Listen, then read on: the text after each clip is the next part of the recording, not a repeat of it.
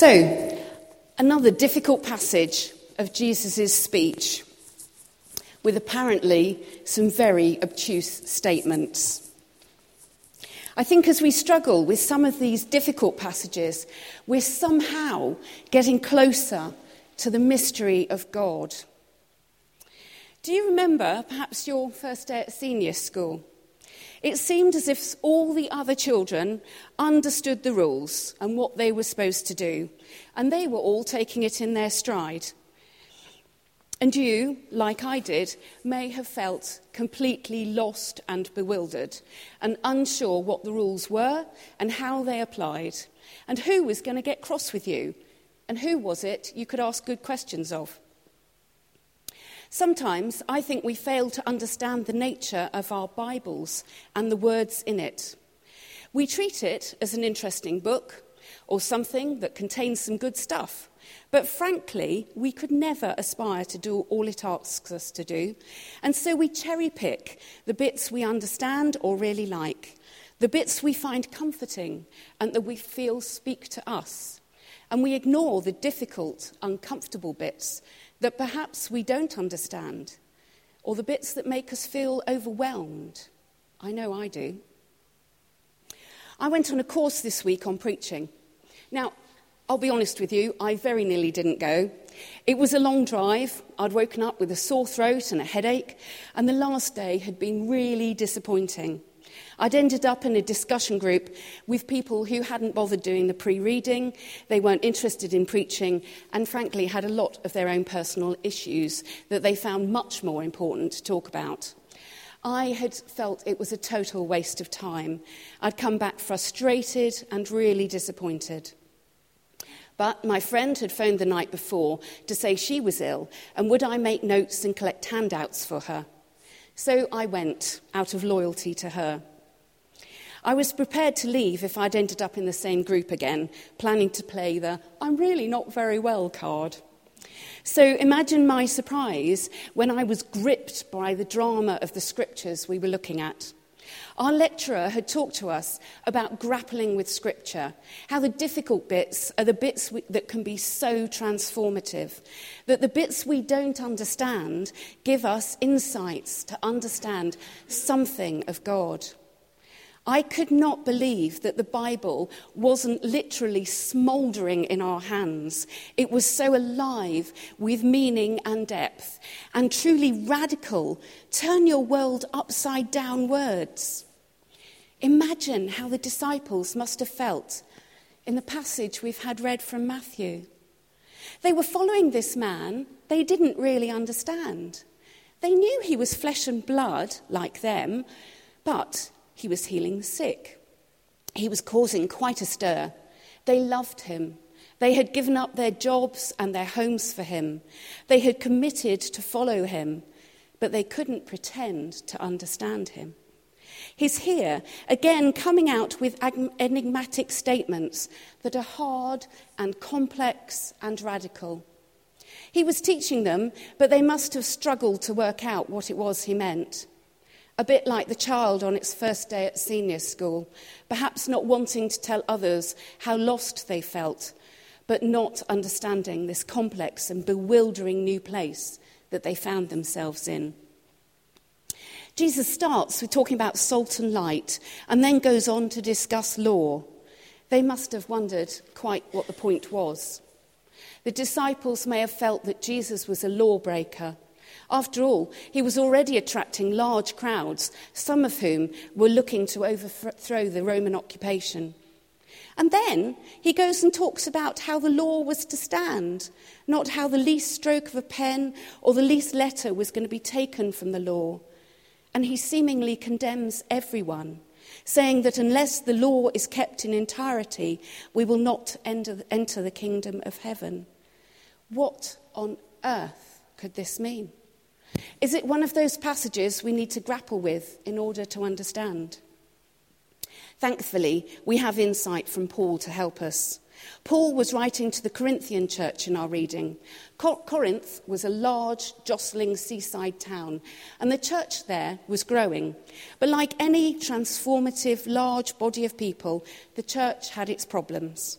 They struggled with the Hellenistic culture, which enjoyed mysteries, but they looked to the ancient cults of deities to resolve them.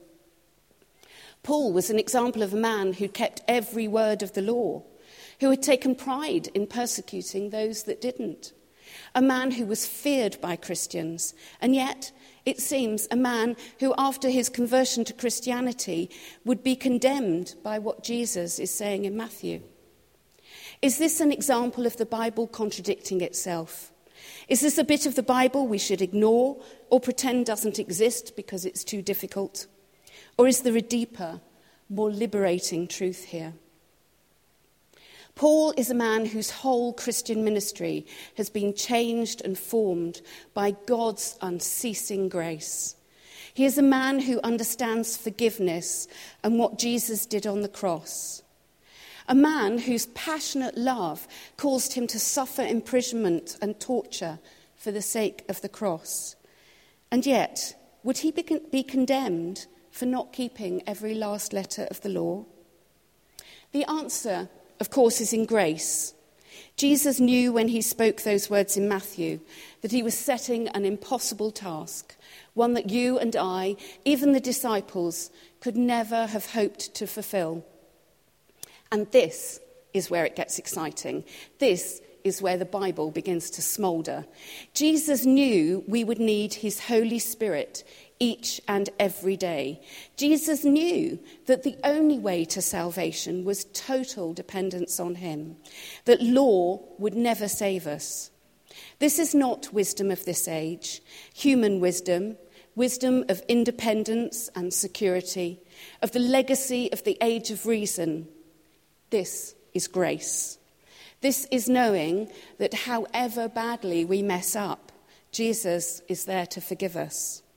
This is knowing that the Holy Spirit is with us always, guiding us and freely given.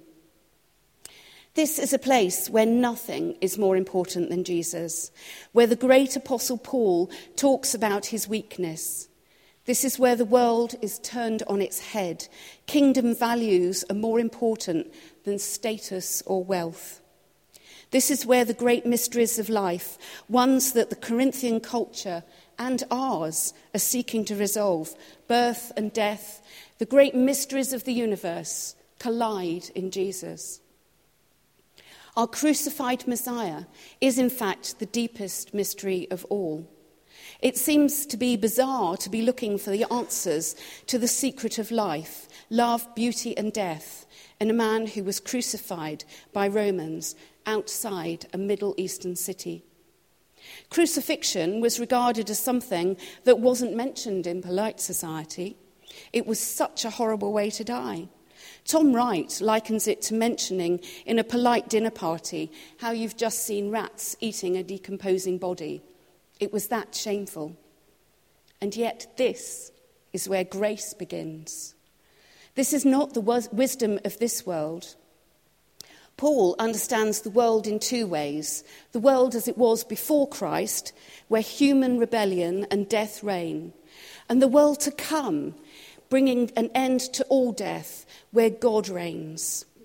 In Christ's death and resurrection, the new world, God's kingdom has already broken through.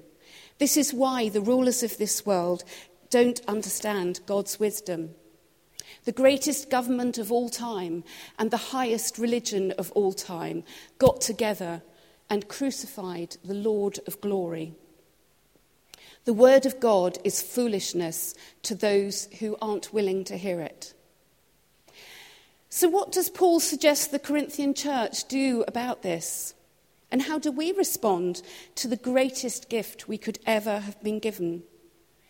Paul and Jesus in our Matthew passage are urging us to live in this world as people who live as citizens of God, of the kingdom that has touched earth in the crucifixion. People who understand what Christ did for us, who know what loving each other and others and putting them first means.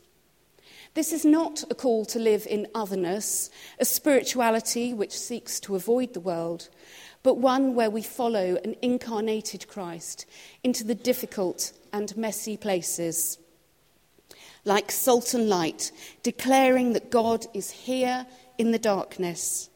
We need to live life as if this is not all there is, knowing that the cross, which defies all human understanding, is our wisdom and our rule of life.